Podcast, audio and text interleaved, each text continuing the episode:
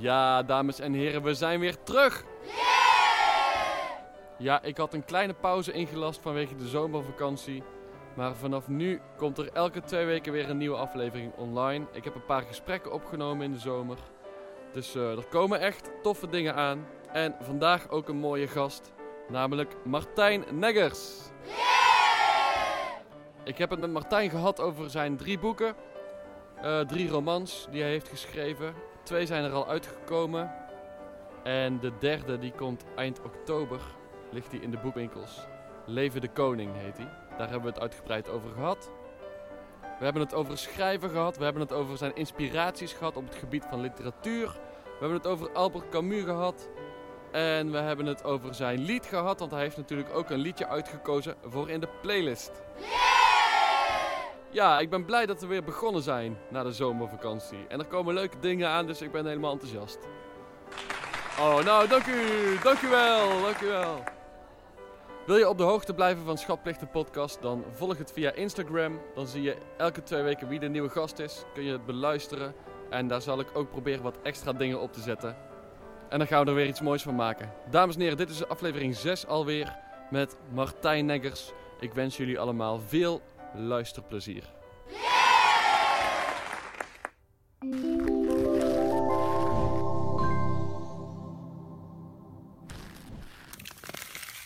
Hey, fijn man. Ik heb net eh, voor mijn verjaardag, want het is mijn verjaardag vandaag. Gefeliciteerd, nogmaals. Heb ik jouw boek Spoednig gekregen. Ja. Super bedankt daarvoor.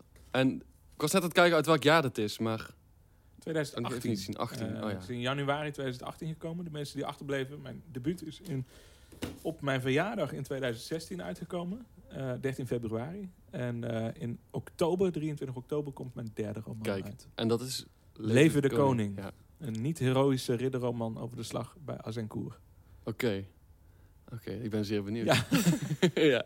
Is, het, is het echt anders dan die vorige twee? Of, eh, Eh, ja, het speelt zich af in de middeleeuwen. mhm. In, eh, eh, ja, bij de, rondom de slag bij Azincourt. Eh, ik, ik, ik ben heel slecht met jaartallen, dus nou begin ik in één keer te twijfelen. Maar 14, 15. Ehm, en ehm, eh, ik heb wel geprobeerd om mijn schrijfstijl, zoals die is, vast te houden. Dus, dus niet te veel te verzanden in, in ehm, eh, de schrijfstijl van, van menig ridderroman.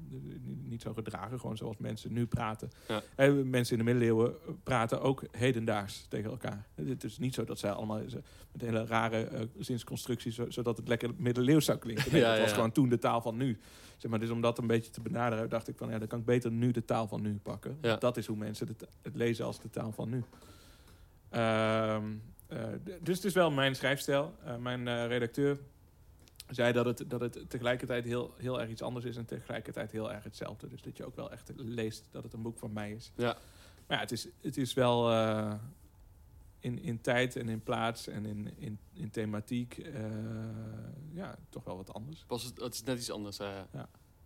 Maar past qua stijl wel bij de andere twee. Ja, ik denk het wel. Doe je, dat, doe je dat bewust, soort van eigen, eigen stempel erop drukken? Of is het, gaat het gewoon... Ja, ik weet het. vanzelf? Ja, doe je dat bewust? Als, je, als, je, als jij een lied maakt, maak je dan bewust in je eigen stijl een, een lied? Nee. Nee. nee. Ik, denk dat het, ik denk dat het gewoon... Ja, on- onder de streep ben ik natuurlijk verhalen vertellen. En ik vertel verhalen op een bepaalde manier. En er zijn mensen die vinden dat helemaal niks. En er zijn mensen die, die, die vinden dat eh, te gek. Ja. Eh, maar dat is wel een beetje de manier waarop ik verhalen vertel. En ik probeer mezelf eh, te ontwikkelen. En ik probeer nieuwe dingen uit. En ik, eh, ik, ik probeer mezelf vo- voort, voort te slepen.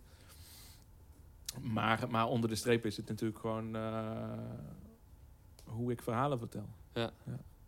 En de, die eerste roman, dan ga je in één keer een soort van marathon lopen eigenlijk door een, heel, door een heel boek te schrijven.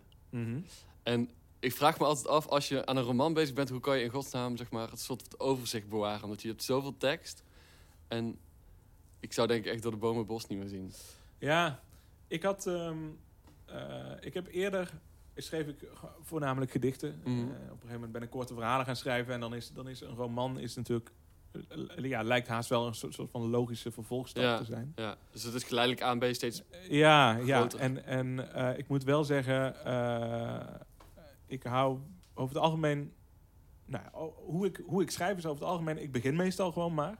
En dan ga ik eens kijken waar ik uitkom. En eh, ik, heb wel een, ik heb dan een bepaald idee in mijn hoofd. eh, en dat, dat is... Ik wilde bij de mensen die achterbleven... een soort, ja, bijna een soort satire schrijven... op een coming-of-age roman. Mhm. Eh, waarin eh, waarin de, een, een, een jonge provinciaal naar de, naar de Randstad verhuist... en eh, zich te goed doet aan drank en drugs... en een, en een, en een hoogdravend leven leidt... en uiteindelijk een gevierd auteur of balletdanser wordt. Of trompetspeler. Ik dacht, daar, daar wil ik iets mee.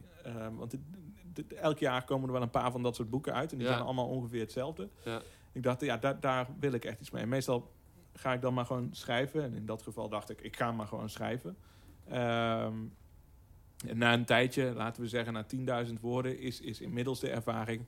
Dan, eh, dan, dan doe ik eens een stapje naar achter en dan denk ik van oké, wat ben ik nou eigenlijk aan het maken? Oh, volgens mij gaat het hierover. Volgens mij is, zijn dit thema's die ik, Ah, ja. die ik, waar ik blijkbaar iets mee te vertellen heb. Eh, Dus dan ga je er pas over nadenken. en dan ga ik echt, ja, dan ga ik lijnen uitzetten. Je, Oh, je ja. moet natuurlijk gewoon weten waar je naartoe moet. En eh, je moet weten waar je, waar, waar je gaat eindigen. eh, om, om, een, om een logisch verhaal te krijgen. En dan ga ik ook wel, voor, dan ga ik het voor mezelf ook wel een beetje schematischer maken. En dan de, de spanningsboog beter in de gaten houden. En, en uiteindelijk wordt het dan, wordt het dan ook.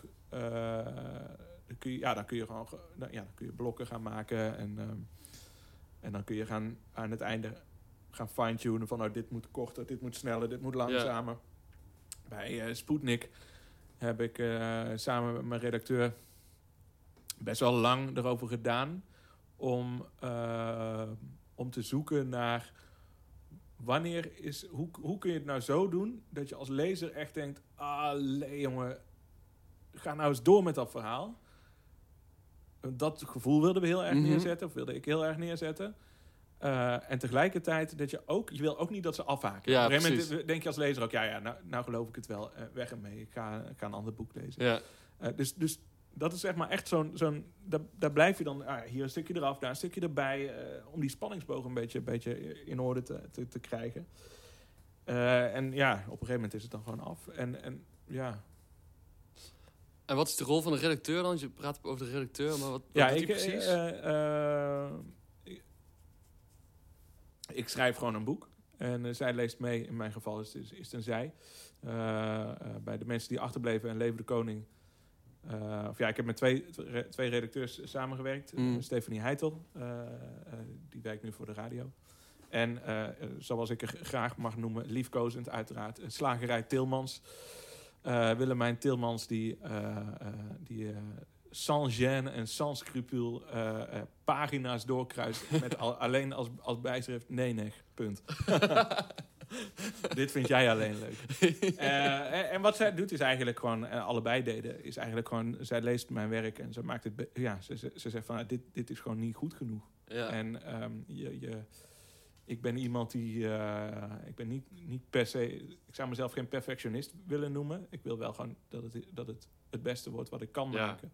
Maar ik, ik kan niet zo goed vijf dagen pielen op, op twee alinea's. Dat, Mm. eh, en eh, wat dat betreft helpt een redacteur mij dus heel erg. Dus door gewoon ernaar te kijken en zeggen van ja, weet je, dit is gewoon niet goed. Ja. Dit is gewoon wel heel goed. Of dit is niet goed. Of hier ga je echt, echt de, de mist in en eh, hier haak ik af. Of, kan, het heel- goed, kan het goed handelen, die, die kritiek? Ja, kan ik heel goed handelen. Ehm, omdat ik gewoon weet dat ze over het algemeen wel gelijk heeft. ja, ja. En omdat ik ook weet dat als ik vind dat ze geen gelijk heeft, eh, dat, dat- ze dan op een, bepaald, op een bepaald moment, als ik het echt per se iets erin wil houden, of als ik per, per se iets op een bepaalde manier wil, eh, dat ze dat dan ook accepteert. Dus we Ja. accepteren toch wel een beetje van elkaar dat we in principe ervan uitgaan dat we allebei ons vak verstaan. Ja. En eh, eh, dat als we een beetje naar elkaar luisteren, dat, dat het dan uiteindelijk het eindresultaat beter wordt. ja, precies. Ja.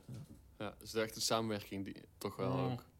Uiteindelijk doe ik natuurlijk al het werk, maar, of Ja. ja, niet al het werk, maar het, het grootste, grootste deel van het werk. Maar het is wel iemand die, die me helpt en begeleidt. En ik kan me voorstellen eh, dat, je, dat je, om het te, toch te, te vertalen even naar, naar de muziek, kan me voorstellen dat een, een studio producer of weet ik veel wat, dat het daarmee vergelijkbaar is. Ja, Die zal, Ja. die zal ook zeggen van, joh, eh, Michiel, die, eh, die, eh, die 15 eh, die 15 tinwissels die je had bedacht in, in, die, in die ballad, misschien niet zo'n goed idee. Ik heb nou heel veel zin om iets Ja. te maken met 15 tinwissels.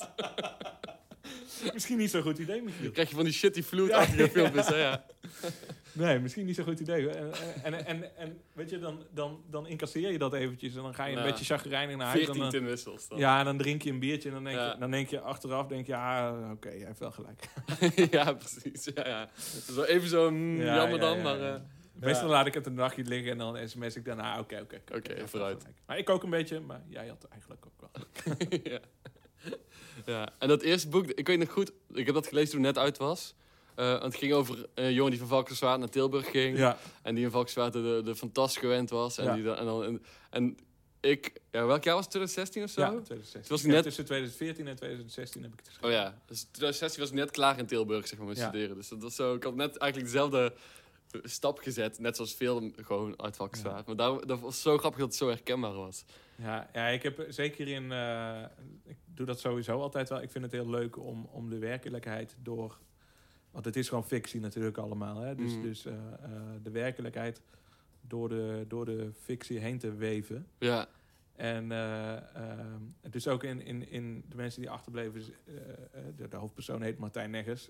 Niet te verwarren met de schrijver Martijn Neggers. Hm. Maar de andere hoofdpersoon heet André van der Boogaard. Hè. Dat is ook, Ja. een, dat is ook een, een bestaand persoon.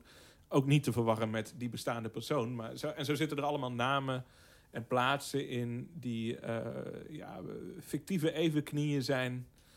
eh, fictieve varianten van de werkelijkheid. En Ja. eh, wat ik leuk vind is op het moment dat je een soort van schijn van, schijn van, van, van werkelijkheid creëert, dan. ehm, ja, ik, ik vind dat dat de fictie ook versterkt. Ja. Eh, daarom zijn die mensen in, in Helmond, bij mijn, bij mijn tweede boek, eh, eh, gaat over, over een Amsterdammer die naar Helmond vert- vertrekt. Oh, en daar per ongeluk de straatprijs wint, de postcode straatprijs wint in zijn eentje. En de rest van de straat had afgesproken, we doen niet mee. Maar die, weet je, die straat die bestaat echt, die straten, die wijk bestaat echt. Die school waar die gaat werken bestaat echt. Gaston, de, de prijzenman, bestaat echt. ja, ja. En op het moment dat je, zeg maar, die, dat je een soort van schijn van werkelijkheid er doorheen roert, eh, daar, ja, dat, mensen, mensen gaan dan toch een soort van aannemen dat het dan toch ook wel gewoon waar is. ja, ja, ja. En daarom zijn die mensen ook zo boos geworden. Onlangs stond er ook weer een, een artikel in Ja, het Dagblad. Eh, d- dat mensen, zijn nog, mensen in de Sputnikstraat zijn nog altijd boos. Het is inmiddels 2021 ja. zijn nog altijd boos dat er een fictief, nee, niet een fictief boek, dat er een fictief verhaal geschreven is dat zich afspeelt in, eh, in een straat met dezelfde naam als. eh, En natuurlijk eh, is dat een fictieve versie van, van die straat waar zij wonen. Ze zijn daar nog altijd boos om. Ze denken nog steeds dat hun huizenprijzen minder waard zijn. Ja. Noem het allemaal maar op. En ehm, ja, de, ik vind dat dus heel grappig. ja. Het, het, is ook, het is niet waar gebeurd, maar het is wel iets wat zo wat had kunnen gebeuren. Ja, nou ja, ja, ze- ja zeker. En eh, eh, dat is volgens mij ook goede fictie. Zou in principe gebeurd kunnen zijn. Ja. Zeg maar. Je helpt de werkelijkheid een handje of iets dergelijks. Ja, het is gewoon een soort fantasie van stel dat dit gebeurt Ja. en dan wat gebeurt er dan? En dan, Ja, tenminste, ja, dat, dat vind ik dan goede fictie. Hè. Daar zijn de meningen over verdeeld. Wat dan. Maar ik vind, dat, ik vind het gaaf dat je, dat je echt... Ja, dat. Dat je eh, die, ja, zo'n schijn van werkelijkheid maakt pijnlijke dingen ook pijnlijker. Omdat je, omdat je denkt... Ah ja, ah ja het, is, het is echt wel een beetje zo. Die, die, die straat, die gaat... Die, die, die bewoners van die straat, die gaan dan vervolgens ook... eh, die hoofdpersoon, eh, Joris, gaan ze echt een beetje wegpesten proberen. En ja, niet wegpesten, maar gewoon echt het leven zuur maken. Eh, en eh, mensen zeggen dan, dat, dat vind ik dan ook wel weer grappig. Mensen zeggen dan, nou, dat is wel erg karikaturaal en overdreven. En mensen doen dat niet. Terwijl al die manieren van, ehm, eh, van, van pesterijen van de buurt heb ik gebaseerd op eh, dingen die ik in de krant gelezen heb, die mensen gedaan hebben. Eh, op een gegeven moment gaan ze een, gaan ze een, een, eh, twee varkenskoppen op staken zetten eh, in de tuin van een, van een andere bewoner. Eh, dat, komt, dat hebben mensen in Os hebben dat echt gedaan. Er, er wordt een kuub zand voor de, voor, voor de deur van, van, van onze onfortuinlijke held gestort. Dat is, in Valkenswaard is dat ooit echt gebeurd, meen ik. En er zo allemaal van dat soort dingen... waarvan je dan denkt van... oh ja, dat is, dat is zo over de top. dat is dan eigenlijk wel weer echt gebeurd. En juist, juist de, ja, ik, ik heb toch het idee dat dat, dat, dat elkaar dat toch versterkt of zo. Ja, Dat je altijd denkt van, ja, maar, maar ja, hoe, hoe echt is dit nou? ja, precies. Het is eh, altijd het ding dat werkelijkheid gekker is dan fictie of zo. En dan, Ja, of je gebru- je gebruikt een element die je gewoon tegenkomt in de krant en dan... ja, ja en onder de, eh, eh, uiteindelijk is het, dus, is het dus gewoon echt fictie. Ja. Dus het is echt, Ja. het is een verzonnen verhaal. En je moet het, het is een roman. En een roman is in principe altijd fictie. Eh, als je kijkt naar, ehm, eh, naar een boek op het moment dat er gewoon roman op staat, ook al is het een, eh, nou, ook al noemen ze het een, eh, een, een autobiografische roman. Hmm. Als het een roman is, dan is het in principe altijd fictie. Ja, En di- dit zijn dus ook werk, fictiewerken. Leven de Koning is een historische roman. In die zin dat het zich afspeelt tijdens de slag bij Azincourt. Een missie van het eh, Engelse leger Henry V. eh, eh, die die Frankrijk intrekt met als doel om echt een grote lap Frankrijk te gaan veroveren. Nou, dat, dat, dat, dat mislukt falikant. Uiteindelijk komen ze tegen een onwa- onwaarschijnlijke overmacht van Fransen te staan. En die slag winnen ze dan per ongeluk toch een die, die winnen ze dan per ongeluk. Nou, de historici vragen zich eerder af, vragen zich minder nog af van hoe kan het dat Engeland die slag verloren heeft, maar meer nog hoe kan het dat Frankrijk die slag, nee, Engeland gewonnen heeft, hoe kan het dat Frankrijk die slag eh, verloren heeft. Ja. Ehm, eh, en dat is, allemaal, dat is allemaal een soort van werkelijke context. Mhm. Alleen eh, nou, Henry de Vijfde zit ook in die roman. De graaf van York, ook, ook een werkelijke figuur geweest, zit ook in die roman. De hoofdarts van die missie, eh eh, Moorstede, eh, is, een, is een, ja, dat is aantoonbaar in de historische bronnen. Dat was de hoofdarts van die missie. Ja. Eh, de, de route die ze gelopen hebben, dat, dat is de route die ze in mijn boek ook lopen. Alleen de mensen, ook Henry V, ook de graaf van York, ook noem ze allemaal maar op. De mensen die erin zitten, dat zijn, ja, dat zijn fictieve mensen. Ja. Dat, dat, heb ik verzonnen. Dat is, dat Ja. is, dat is. En ehm, ik, vind het gewoon, ik vind het gewoon heel gaaf om daarmee te spelen. Ja, En, eh, Ook omdat geschiedenis, zeg maar, altijd zo'n algemene ding is. Vooral Ja. zo lang geleden. En om dan da- invulling te geven aan hoe dat daadwerkelijk gelopen is. nou ja, dat, en, dat en geschiedenis is altijd een interpretatie. Ja, ja, En dit is mijn interpretatie. ja. Die ik over het algemeen verzonnen heb. Maar het is mijn interpretatie. Ja. ja, grappig is dat. En ik moest net bij eh Sputnik ook nog denken aan, ehm, of, aan Stefano Keizers. Ken je die toevallig? Dus Ja. Cabaretier, die presenteert ja, ja. ook dingen en zo. Allemaal heel, heel absurd. Ja? Alleen die had in zo'n theatervoorstelling ook... eh, hij deed mee met een kleinkunstfestival als Stefano Keizers, maar hij heet eigenlijk Govert Meid. En dan had hij een hele biografie. Terwijl dat een fantastische artiest is. ja, oh, ja, inderdaad, ja. ja. En, Als, eh, ik, als ik zo zou heten, dan zou ik niet, zou ik niet een, een pseudoniem nemen. Nee, ja, maar dat, dat was echt een soort van zijn act ook wel. Want Oh ja. Ehm, hij had dan, toen hij meedeed, ook een biografie dat hij de zangcoach was van Edcilia Rompli en zo. En ik, ik geloof dat, want ja, dat stond Ja, ja, daar. En, maar dat bleek dus helemaal niet waar te zijn. En toen ging ik naar die voorstelling van hem en toen begon hij dus over zijn leven te vertellen, over waar hij was opgegroeid en eh, bla. En eh, eh, er kwamen steeds meer een beetje van die maffe elementen bij. En op een gegeven moment was het gewoon een totaal absurd verhaal geworden. Alleen, je wist dus niet waar de, de grens was, was tussen wat echt was en wat, en wat nep was. Dus uiteindelijk wist je nog eigenlijk Ja, niks. maar dat vind, ik, ja, dat vind ik dus echt gaaf. Dat je dus echt... eh, ja, je komt op het terrein van de, van de onbetrouwbare verteller ook. Ja. Eh, ni- niet helemaal natuurlijk, want de onbetrouwbare verteller is echt dat, dat, je een ik-figuur of een hoofdfiguur hebt. En dat is als Hersenschimmen van Bernlef, fantastisch boek, waarin de hoofdpersoon eh, Alzheimer krijgt. Dus je weet, hij heeft Alzheimer, maar het wordt vanuit een ik-persoon geschreven. Dus je, de, gaandeweg het boek kun je die ik-persoon, de ik-persoon van het verhaal steeds minder vertrouwen. Ja. Ehm, eh, en dat is natuurlijk nog een stap verder. Ehm, Dat is wel een slim idee ook voor een boek. in zekere zin zit er in eh, de mensen die achterbleven ook een onbetrouwbare, eh, onbetrouwbaar Ja. vertelperspectief. Ja. Maar dat, ja, dat zijn allemaal, allemaal van, die, van die elementen die ik gewoon... Ja, ik vind dat heel vet. Ja. En ehm, eh, ja, andere, andere schrijvers of, of lezers zullen denken... nou, geef mij Postuma een fikkie. Maar ja, daar heb ik weinig mee te schaften natuurlijk. ja. En als, we nou- als we het toch over hebben, welke schrijvers eh, denk je van ja, dat wat zij schrijven, dat zou ik ook willen doen. Of dat, zo- zo zou ik het ook willen eh, aanpakken. Mm, ja, ik, ik weet niet Ehm, ik heb wel eh, schrijvers die ik, die ik heel erg bewonder, waar ik schatplichtig aan ben. Mhm. Hoor je ja, dat? Ja, Hoor ja, ik hoor hem zeker.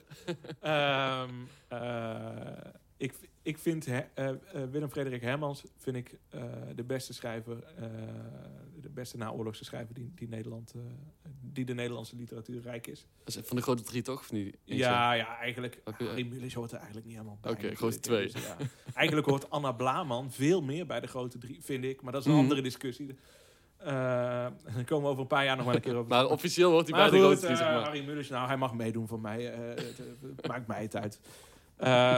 W.F. Hermans vind ik, vind ik fantastisch. Mhm. nooit, meer nooit meer slapen is voor mij... ja, ik, heb, ik heb op mijn bureau een stapeltje boeken liggen... waar als ik een beetje vastloop, dan blader ik daar nog eens doorheen. Mhm. nooit meer slapen hoort, daar, hoort daar echt bij. Ehm, eh, eh, ik, van, van moderne schrijvers, eh, Dimitri Verhulst vind ik, vind ik waanzinnig goed. Ja. Eh, vooral zijn schrijfstijl. Ik, eh, Ook heel grappig, vind Dimitri Verhulst. heel grappig. Ja. In alle treuren is, is dat super grappig. Ja. Maar ik vind sowieso... ik vind sowieso vaak hoe ellendiger boeken zijn. je moet er soms een beetje je best doen, maar, maar hoe meer er eigenlijk om te lachen valt. En van mijn, misschien wel het boek wel ook wat ik, wat ik, ehm, dat ik, eh, eh, nou dat, dat het meest voor mij als eh, gedaan heeft, als, als, als nou, over, nee, la- laat ik het niet overdrijven, overdrijven. Gewoon mijn lievelingsboek. Misschien wel mijn lievelingsboek. Mhm. Ehm, de reis naar het einde van de nacht van Céline. Is een aardsdeprimerend boek. Maar ik, ik vind ook, en mensen zeggen ja, je kunt dat niet lezen zonder het af en toe wakker, we- weg te leggen, want anders word je er helemaal onpasselijk van. Ja. Ja, ik vind dus dat de reis naar het einde van de nacht ook heel erg grappig is. Ja. En ehm, eh, ik denk dat, dat, dat de echte humor eh, ook echt zit gewoon in, in de, ja, de, de echte humor vind je toch ook wel in de, in de schaduwkant van, van, van het bestaan, zeg maar. Ja. Dat toch gewoon die echte ellende. Ook de helaas uit dat ding, dat is natuurlijk Ja. ook een vreselijk ellendig boek. ja, ik had laatst een stuk Ehm, over, over Kafka gelezen. Ja, En eh, ik heb dan denk ik de gedaanteverwisseling en slot en wat is die hele bekende? Het proces. Ja. En eh, toen was ik over Kafka aan lezen en bleek ook dat eh, toen hij die verhalen voorlas aan zijn vriend dat iedereen helemaal dubbel lag. ja. Omdat het zo eh, treurig en absurd is. Ja, maar eh, kijk eh, naar eh, eh, eh, modernere eh, boeken. Van, eh, eh, ik, ik geloof dat het Wij zijn het licht heet. Of Ik ben het licht. Nee, Wij zijn het licht, denk ik. Van Gerda Blees. Eh, eh, ik heb het onlangs gelezen. Eh, ik denk dat het onlangs ook uitgekomen is. Of, of in ieder geval in de laatste paar jaar. Eh gaat over eh, een woongroep die, ehm, die op een dag gestopt is met eten. Of in ieder geval een poging doet om te stoppen met eten. Dat is onwaarschijnlijk. Een van die mensen gaat dus ook dood. Want ja, als je, lang, als je te lang niet eet, dan ga je, ga je op den duur dood. Spoiler. Maar wat, wat is de reden dat, dat ze dat doen? Nou ja, de, omdat ze leven van het licht. Ja, precies. Ja. Eh, ja, goed. ja, ik zou zeggen, neem ook af en toe een boterhammetje. maar ehm, maar zij, maar, en, en eh, dat boek is, het is natuurlijk ongelooflijk treurig. Maar het is ook zo grappig daardoor. En ehm, ik denk ook, het is, eh, natuurlijk, humor is ook gewoon een, eh, een copingmechanisme. Om gewoon om te gaan met, Ja. met, met alle ellende die het...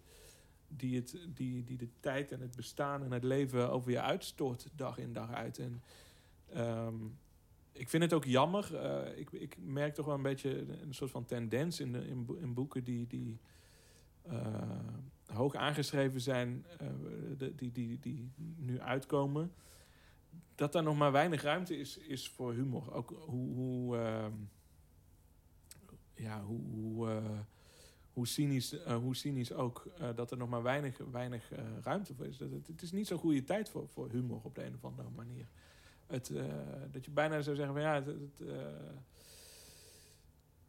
het, het hoort eigenlijk meer om het, om het leven met heel veel ernst en, Ja, en, ehm, en ook ellende met heel veel ernst en grote gebaren te, te, te beleiden. En, en eh, ja, ironie en, en, en ook gewoon de, de grap ergens van inzien. Of absurdisme. Het, het, is, het is toch een beetje uit. Nou ja, prima.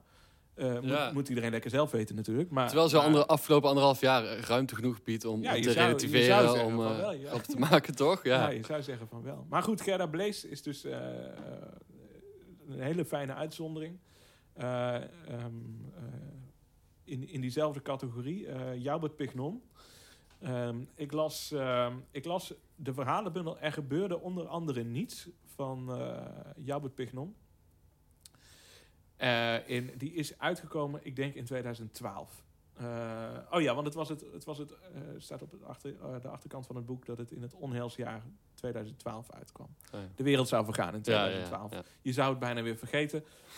Zijn, maar in 2012 zijn wij aan een bar noodlot ontkomen. Ja, ongelooflijk. hè? Nog Ongelooflijk. steeds Ja, ik, ik prijs de dag nog steeds dat het eh, 2013 werd. Maar ehm, eh, eh, dat boek, er gebeurde onder andere niets. Eh, een, een bundeling eh, zeer korte verhalen. Onlangs is Aal Snijders, eh, ons, de betreurde Aal Snijders, inmiddels is ons ontvallen. Ehm, en eh Aal Snijders schreef zeer korte verhalen. verhalen van, weet ik veel, 200 woorden, soms wel 50 woorden, weet je. En eh Joubert Pignon doet dat ook. En het is zo raar en zo eh, ehm, eh, schrijnend af en toe, maar ook en tegelijkertijd ook zo grappig. Ehm, eh, en het, het enige wat ik in 2012, eh, ja, ik begon ook net een beetje goed en wel met schrijven toen. Of ook, ik begon toen net een beetje goed en wel met schrijven. Mhm. Het enige wat ik alleen maar dacht de hele tijd, oh, wacht even. Maar dit kan, zo kan het dus ook, weet je. Dit, Ja, ja, ja. dit, is, dit is ook... eh, ik had nog nooit zoiets gelezen. Ik had nog nooit zoiets gelezen als de zeer korte verhalen van Jabot Pignon. En voor mij ging echt een wereld open van, wacht even, dit, dit is dus ook literatuur. Ja, ja. En ehm, eh, dit mag dus ook. En, ehm, Dat is fijn hè, als je zoiets Ja, bevrijdends ja, zo echt- leest. Dat je denkt voor van, mij was oh, dat wacht echt even. een... eh, ja, ik, ik, eh, ik ken hem persoonlijk ook. toffe gast. Ik heb hem, later heb ik hem een beetje leren kennen. We hebben ook wel samen opgetreden. Ehm, maar, maar dat boek, vooral dat boek, was voor mij, is voor mij echt een moment geweest dat ik dacht van... Oké, oké, wacht even. Maar als, als de spelregels zo zijn, dan is ik er nog Oh, ja, even. precies. Ja, ja, dat- ja. ja. Ja, dat is zo mooi. Dat, dat zoiets je ook aan het werk zet. of Ja. Zo. Echt motiveert om, ja. om te denken, ah ja, als dit kan, dan eh, weet ik ook nog wel iets. Ik ja. heb ook echt wel, ik heb ook echt wel toen ik dat las, eh, dat ik echt wel een tijdje een, een beetje zo ben gaan schrijven als Joubert Pignon. ja, Gewoon dat, omdat ja, ik- ja.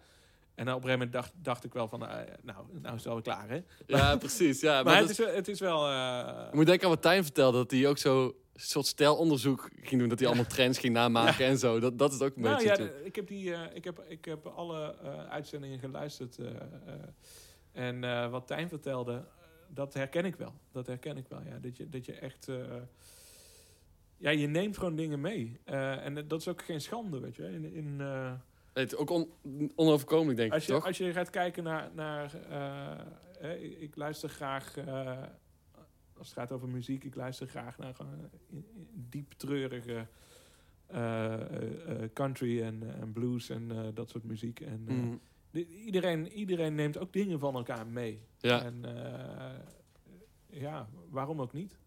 Zou je bijna zeggen. ja, volgens mij kan het ook niet anders. Volgens mij Nee. is het, zo, zo werkt het nou eenmaal. Ja. ja.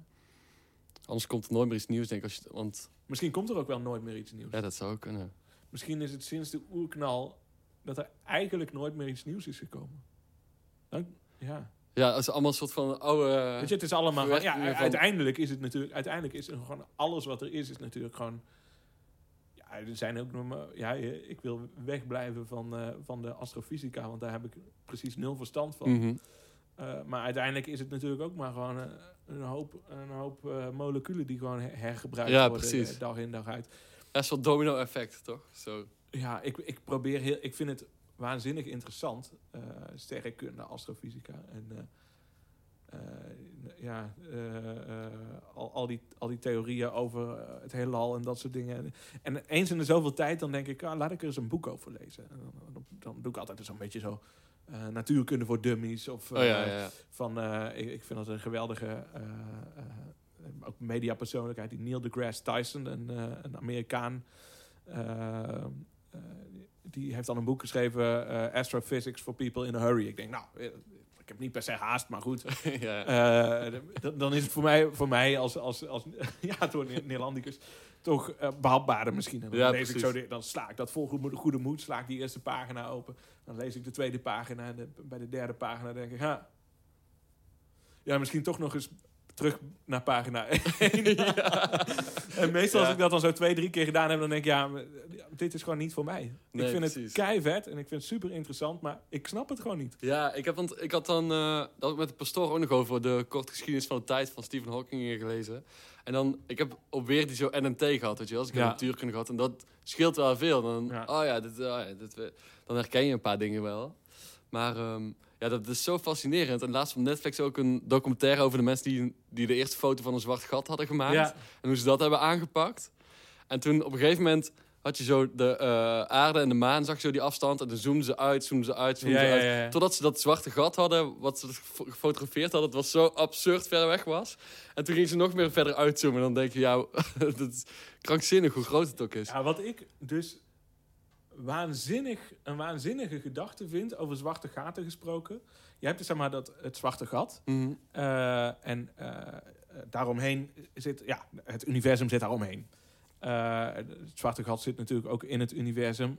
Of, ja, of je kunt zeggen dat, ja, ik weet niet of je dat kunt zeggen. Nogmaals, voor de luisteraars thuis valt me niet aan op een natuurkundige onwaarheden. Want ik, ja, ik, ik ben dus nooit verder, verder gekomen bij al die boeken dan pagina 3. maar voor zover ik het begrijp, je hebt, dat, je hebt dus dat, dat zwarte gat. En nou, omheen zit het, he- zit het heelal. Eh, en, en die, die rand om het, om, het, om het zwarte gat heen, dat noemen ze een soort van de, de eh, e- ja, in het Engels event horizon. Ik denk evenementen horizon. Ja. Eh, en dat is zeg maar gewoon een soort van het laatste, eh, het laatste ja, voor, voor wat wij kunnen, ja, voor, voor, voor wat er bestaat. Ja, Het laatste wat er is, zeg maar. En daarna houdt het op. ja, En ik vind dat zo, ja, ik, ik- ook gewoon omdat, het voor, omdat, ik het, omdat ik het niet zo goed kan begrijpen. Ik vind het juist ook gaaf omdat ik het niet kan. Ja, kan precies, ja. Omdat ik niet kan bevatten wat er nou eigenlijk gebeurt. ja. Hè, dat, dat, Dat is ook interessant, interessant dat ook die natuurkundigen dat niet helemaal begrijpen. Nee. Dus daar proberen achter te komen. Ja, ja nee, dat is natuurlijk ook, dat is natuurlijk ook super exotisch en, Ja. en eh, avontuurlijk. Hè? Zo, Ja, dat hele idee dat er zeg maar zo een plek is waar de zwaartekracht zo sterk is dat, Ja. dat er niks meer vandaan komt. Dat nee, alles alles, daar zit dus al, al- alles in. En ja. wat is dat dan? Ja. Nee, dat, dus, dus, dat, eh, eh, dus dat, hoe kwamen we hier eigenlijk? ja, goede vraag. Ehm, geen idee eigenlijk. Nee, Dus, maar interessant.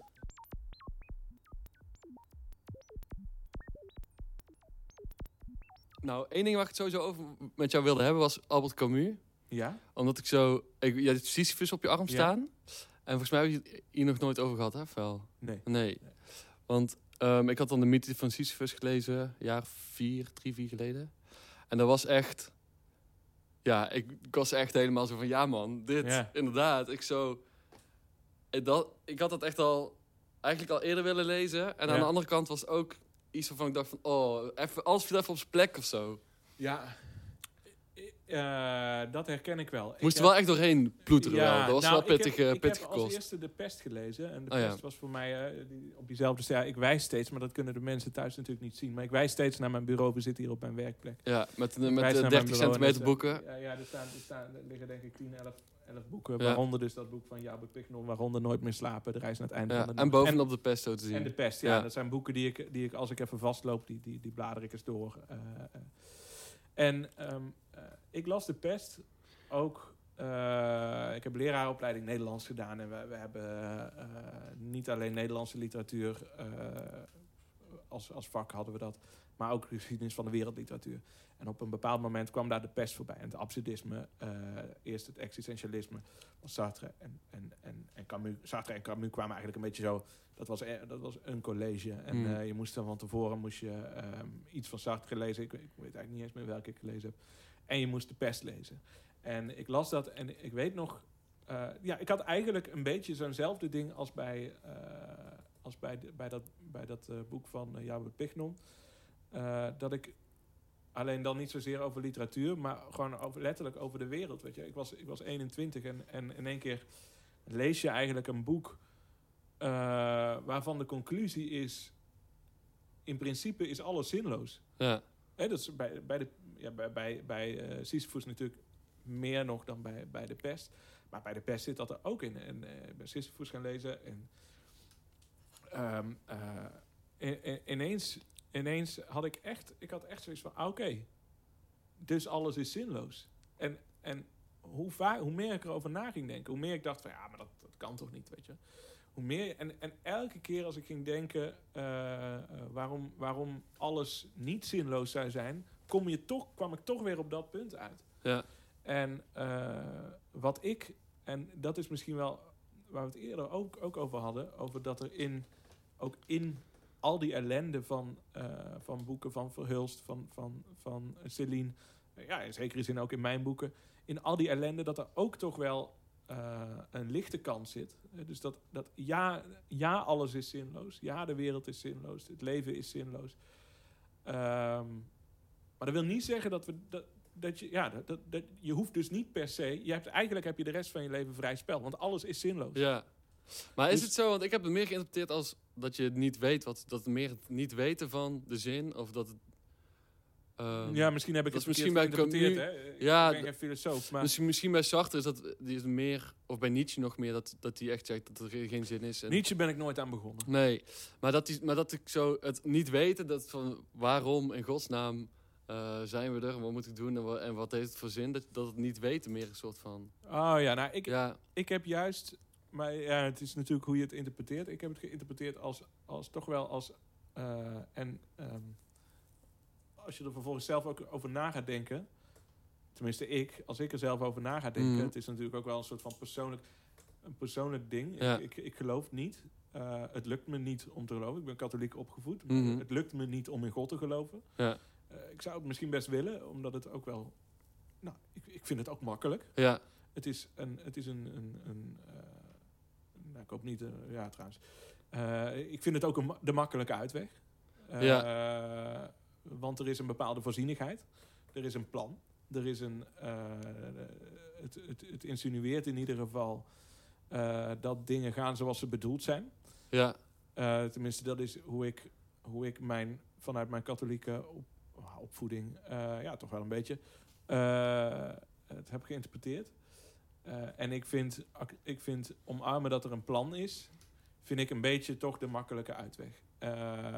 En, want hoe langer, hoe langer ik erover nadenk, hoe meer ik tot de conclusie kom, kom ja, volgens mij is er gewoon helemaal geen plan. nee, En volgens mij is dat zou dus betekenen dat de, de, de vorige gast, ik ben zijn naam even vergeten, Eh, Han Korneef. Ja. ja. die zei, eh, eh, die zei dat hij weigert te geloven in toeval. Ja, ja, Ehm, ik, kan, ik kan niet weigeren om te geloven in toeval, omdat, omdat het de enige logische conclusie is waar ik, waar, ik, waar ik op uit kan komen. ja, En ik vind het ook de enige geruststellende gedachte om op uit te komen. Ik vind het dus super geruststellend dat, dat alles zinloos is. Dat, dat alles wat er gebeurt toeval is. Dat het, het, het, maakt, je, eh, het maakt de mensheid nederig. ja, Het verklaart veel. ja, Hè, het, ehm, als, eh, als, er, als er een voorzienigheid is, te- dan vind ik het, ik vind het nogal. Eh, als je ziet wat er allemaal gebeurt op de wereld, Ja. wat, wat mensen elkaar aandoen, wat, wat eh, onrecht, oneerlijkheid, eh, eh, nou, slavernij, de, ho- de holocaust, noem het, die eindeloze rits van ellende, ja, als dat voorzienigheid is, ik vind het nogal. ja, Ik, vind dat, ik vind dat een minder geruststellende gedachte dan... Ja, mensen zijn gewoon best wel kut. En, en veel meer is er niet. Ja. Het is raar, hè? Het is echt raar. Ik, ik, haal daar echt, ik haal daar wel echt, echt, echt wel... eh, eh, ik haal steun uit de zinloosheid van het bestaan. Ja, dat, Ja. Dat, is- dat, en dat is met die, met die Sisyphus, met die eh, steen omhoog rollen. Ja, de- de- En dan dat is een tevreden mens. Ja, en dan weer omhoog rollen en dan weer blij, en dan geen idee en ook zonder doel, zonder Ja. gewoon concreet ding van nou, hier werken we naartoe, hier, dit is de bedoeling, geen idee. Alleen inderdaad toch gewoon dat beseffen, dat absurde daarvan beseffen en dat maakt dat hij gelukkig is. inderdaad. ja. ja. Dat, dat, eigenlijk dat principe, daar heb ik inderdaad ook zoveel geruststelling uit kunnen halen. Zo van ja, ik heb ook geen idee waarom ik veel muziek kan maken. En dan over, ja, over 10.000 jaar of over 1 Ja, maar miljard waarom zou jaar. je het laten? Waarom zou Ja, je het dat laten? precies. En dan, en dan aan, aan de pest, want ik had de pest heel lang op de, eh, op de, in de boekenkast staan. En ik heb sowieso een hele flinke boekenkast met allemaal dingen die ik nog moet doen. Ja, ja, ja. En toen kwam dus de, dat eh, corona vorig jaar. Toen dacht ik, nou, nou gaan we de pest lezen. Ja, ja. Natuurlijk. Dus ik heb die zo in april vorig jaar of zo gelezen. En dan gaat het over die, die arts die dan ook in het midden Ja. van eh, epidemie... en toen was het echt gruwelijk, zeg Ik maar. denk steeds dat hij Badamu heet, maar dat is de hoofdpersoon van de, laatste, van de reis naar het einde van de nacht. Hoe heet hij ook weer? Dus Goeie vraag. Dat weet ik ook niet uit mijn hoofd, denk ik. zoeken we even op De in arts, de ja, edit. precies, ja. Zo 2 voor 12. eh, Bumpertje? Ja. ja, dat is goed. Ja, bumpertje en dan...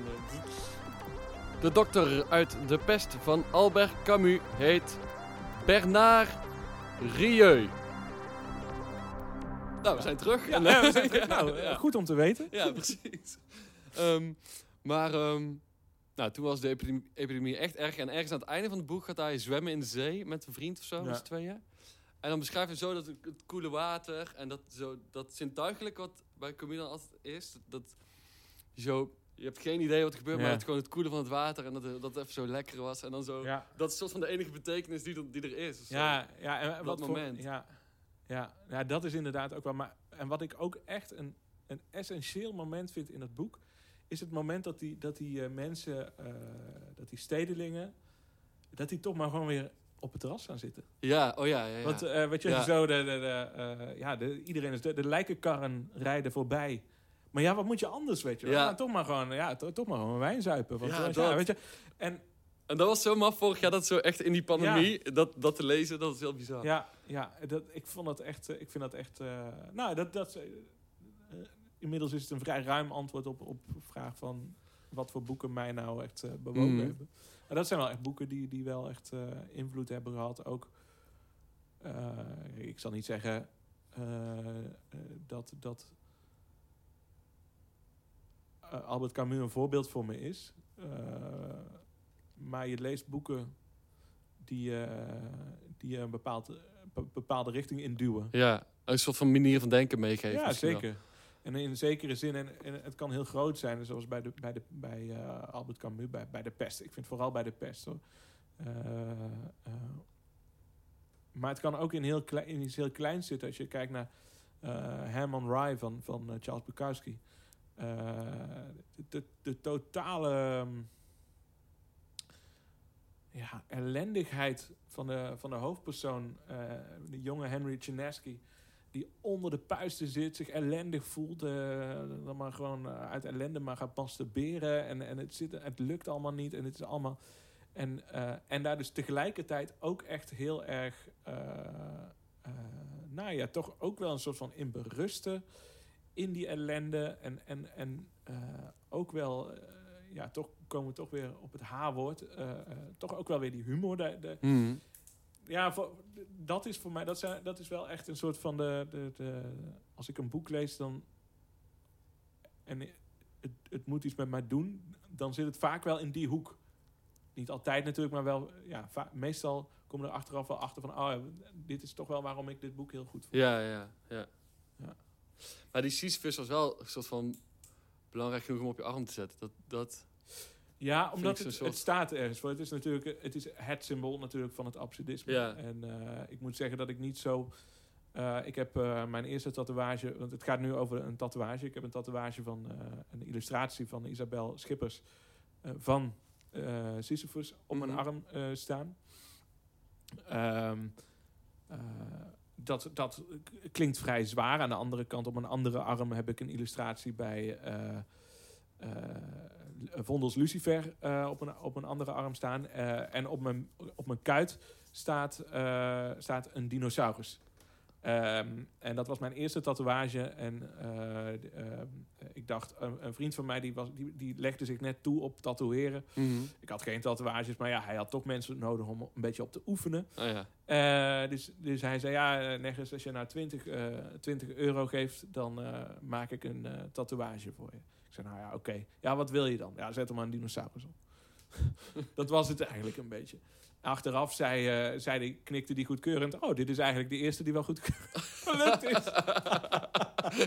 Als je nog geen eerder werk van hem gezien ook. Jawel, want, Oh. want al mijn vrienden hadden inmiddels ook zo'n eh, tatoeage. Ja, ja, ja. Dus ik wist ook wel een beetje wat. Nee, maar eh, dus, dus het klinkt zwaar.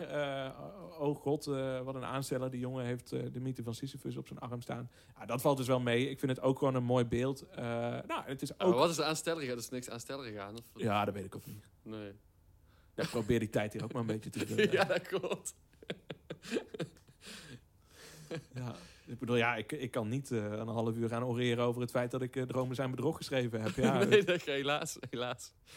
Nee, dat was de vorige was het maar zo'n feest. Ja. ja, dat was wel financieel wel lekker geweest Ja, dan natuurlijk. hadden, we, dan hadden we nou twee chocoladebollen gegeten. Had je een eigen kantoor Ja. gehad. ja, precies. Ja. Ja, maar mooi. Maar lees je veel nog? Eh, bij, bij vlagen. Eh, ik vind het eh, moeilijk om, eh, als ik echt aan het schrijven ben, vind ik het moeilijk om andermans werk te lezen. Ja, ja. Dus wat ik eigenlijk doe, ik lees tussen mijn boeken door, lees ik zoveel ik kan. Oké. Zitten echt periodes dat je... ja, en boeken van vrienden en zo die uitkomen, de, eh, ja, daar, kom je bijna niet omheen. Vind ik Nee. ook leuk om te lezen. Hè. Dus, dus De geboorte van Schuld van Bart Smout kwam uit.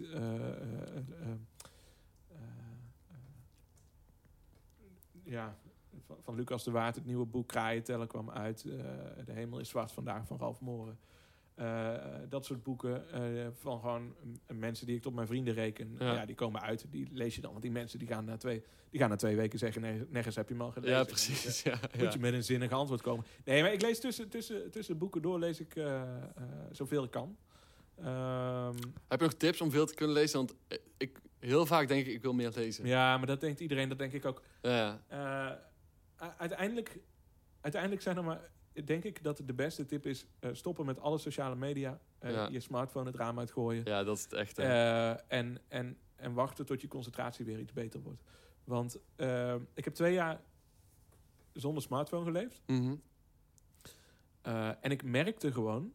Eh, en ik had in, die, in de tijd had ik eh, dan vaak een boek liggen. Meestal dichtbundels. Dichtbundels vind ik ook fijn ook voor verhalenbundels. Omdat je, je kunt dat gewoon even lezen, weet je. Ja, ja.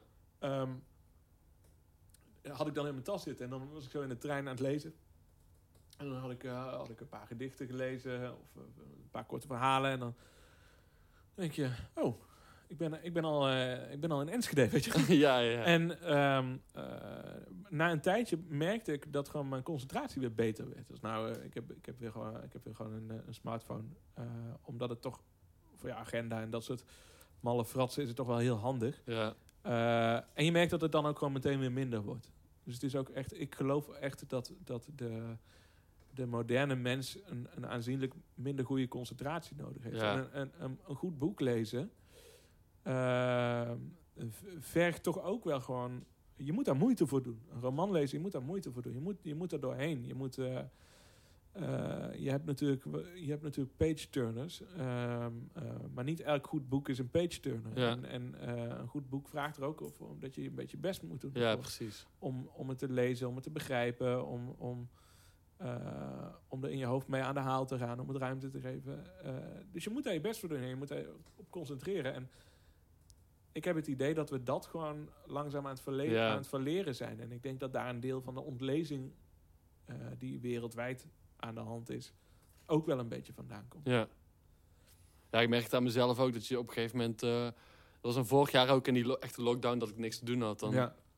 ja, staat er YouTube aan en dan ben je op je telefoon bezig. Ja. En dan, eh, ja, op een gegeven moment ben je echt alles en niks tegelijkertijd aan het doen. En dan, Ja, maar ik, ik merk het aan mezelf dat ik, dat ik gewoon dan ben ik een boek aan het lezen. En dan denk ik, oh ja, ik ga nu heel erg een boek lezen, weet je. Dat, Eh, oh ja, ja, ja. Op de bank zitten, ga ik een boek lezen.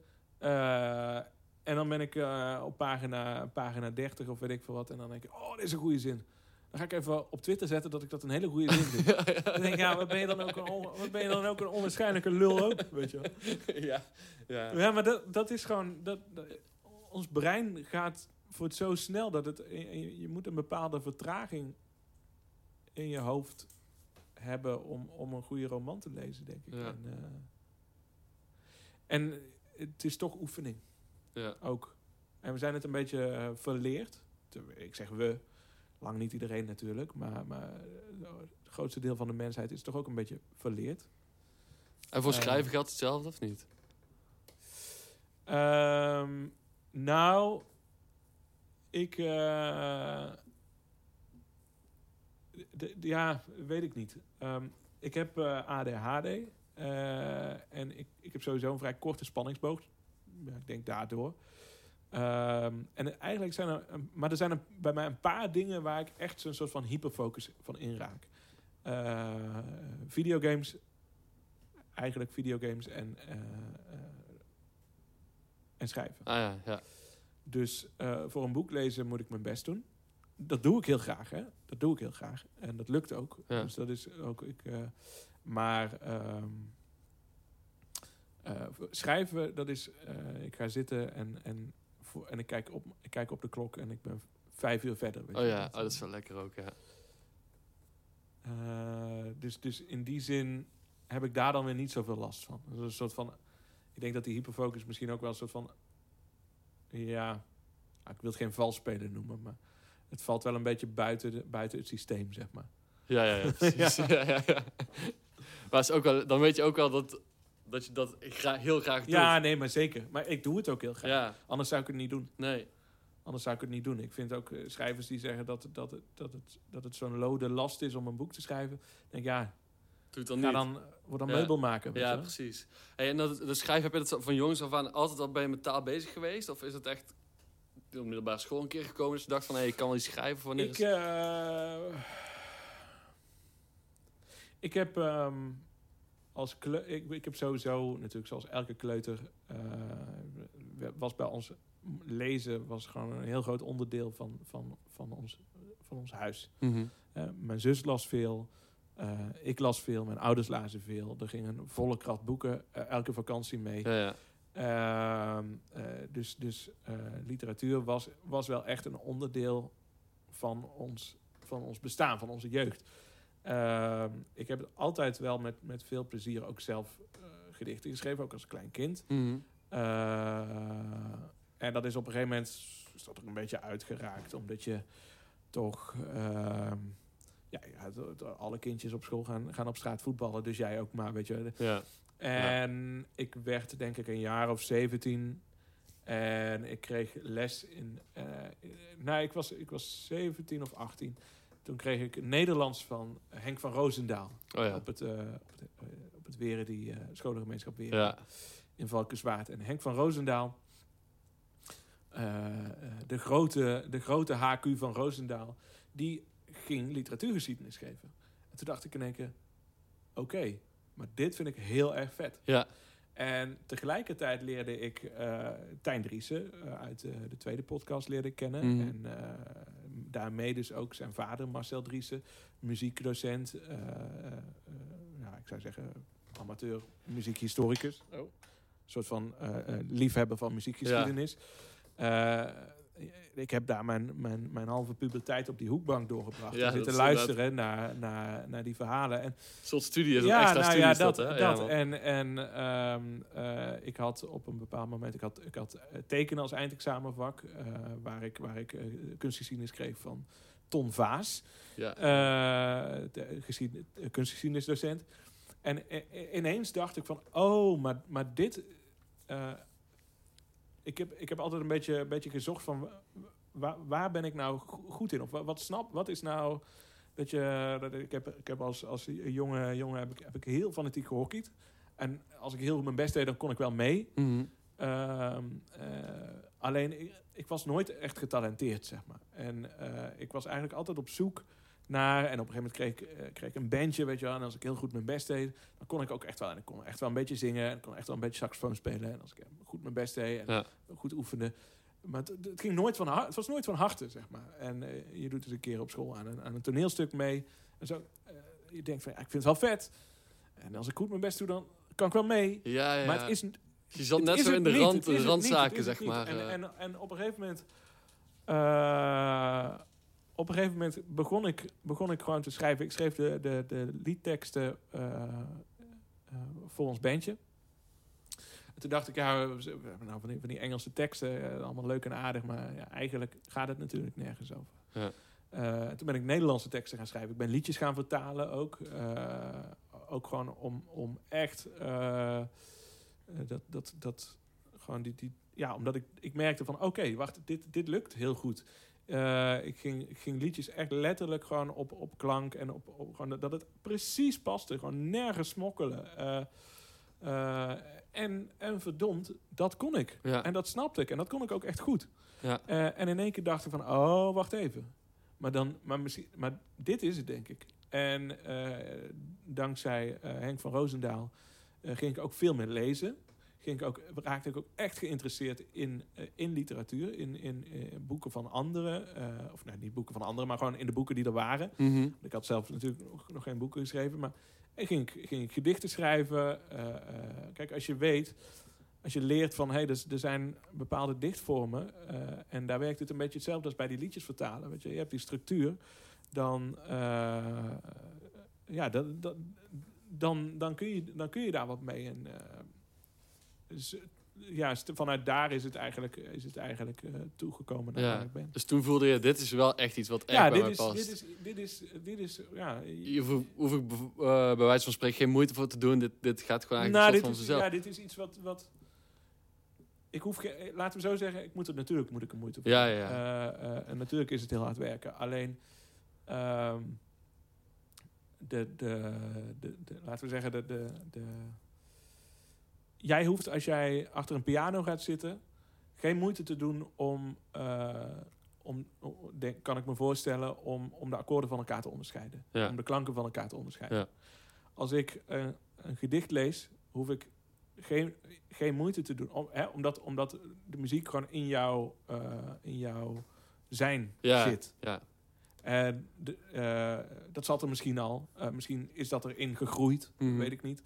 En dat, dat, dat heb ik in zekere zin... eh, is dat misschien wel een beetje wat ik, wat ik daarbij voel. Hè? Het, zit, het zit echt in, in mij. Waar ik, waar ik altijd gedacht heb van... Ja, ik, ik vind het heel vet.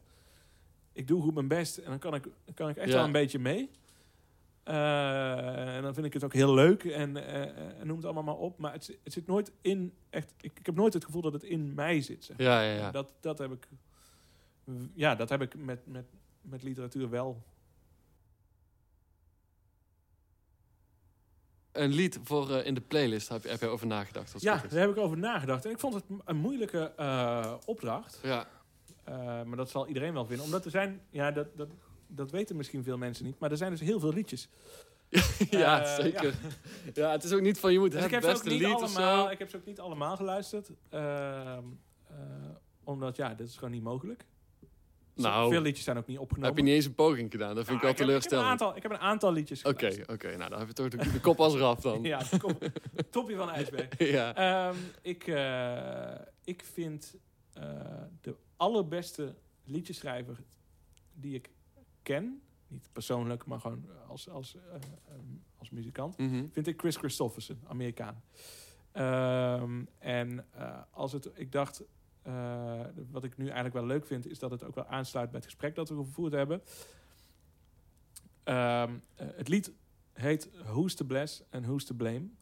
Eh, en het gaat ook echt over de zinloosheid van moraal, van, oh ja, hoog, hoog, van ja, nee, nou, de zinloosheid van het bestaan van de moraal. En, Ja. en we doen allemaal maar. En, Ja. en we ploeteren allemaal maar naar boven. En dan valt die steen weer naar beneden. En dan ploeteren we weer naar boven. Ja. En, ehm, ja, dat, de- ik, haal, ik haal er dus veel troost uit. Dus ik haal ook veel troost uit dit lied. Ja. En eh, terwijl het op het oog misschien een, best een, een cynisch eh, lied is. Eh, en ik...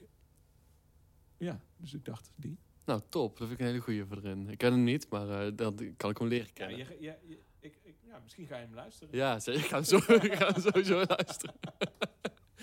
ik pleur hem in die playlist en van ja, heel lul verhaal van Martijn. ja man, dat is leuk. Ehm, wil je verder nog iets kwijt aan, de, aan onze lieve luisteraars? Eh, nee, behalve dat de 23 oktober dus mijn Ja, nieuwe uitkomt. Leven de Koning. Ehm, eh, we presenteren een eh, twee dagen, of de, de, de, de- dat de slag 606 jaar geleden is, is eh, de slag bij Azincourt eh is op een maandag. Eh, dus de boekpresentatie is twee dagen eerder op zaterdag. Oké, ja. Dus ehm, eh, mochten mensen eh, naar de boekpresentatie willen komen, dat mag. Kunnen ze via, via de podcast kunnen ze een berichtje sturen en dan zet ik ze op de uitnodigingenlijst. kijk. Dat vind ik een hele mooie. Ja, Zet mij er vast op in ieder Ja, ja, geval. Ja, cool. Hey, bedankt man. Ja leuk. graag gedaan. Ik Yes. vond het heel leuk om een leuk gesprek. En Ja. eh, ik ben benieuwd wat je ervan maakt. Ja, dat was het gesprek met Martijn. Super tof. En ehm, zoals hij al zei, wil je bij de boekpresentatie aanwezig zijn op 23 oktober. Ehm, ik vermoed dat het in Tilburg is. Moet ik eigenlijk even checken. Maar dan kun je mij via Instagram, de Schaplicht of Michiel Wetser een berichtje sturen. En dan zorg ik dat je erbij kan zijn. En als ik nu snel afrond, dan duurt deze aflevering nog minder dan een uur. Dus ik zeg fijne weken en tot over twee weken.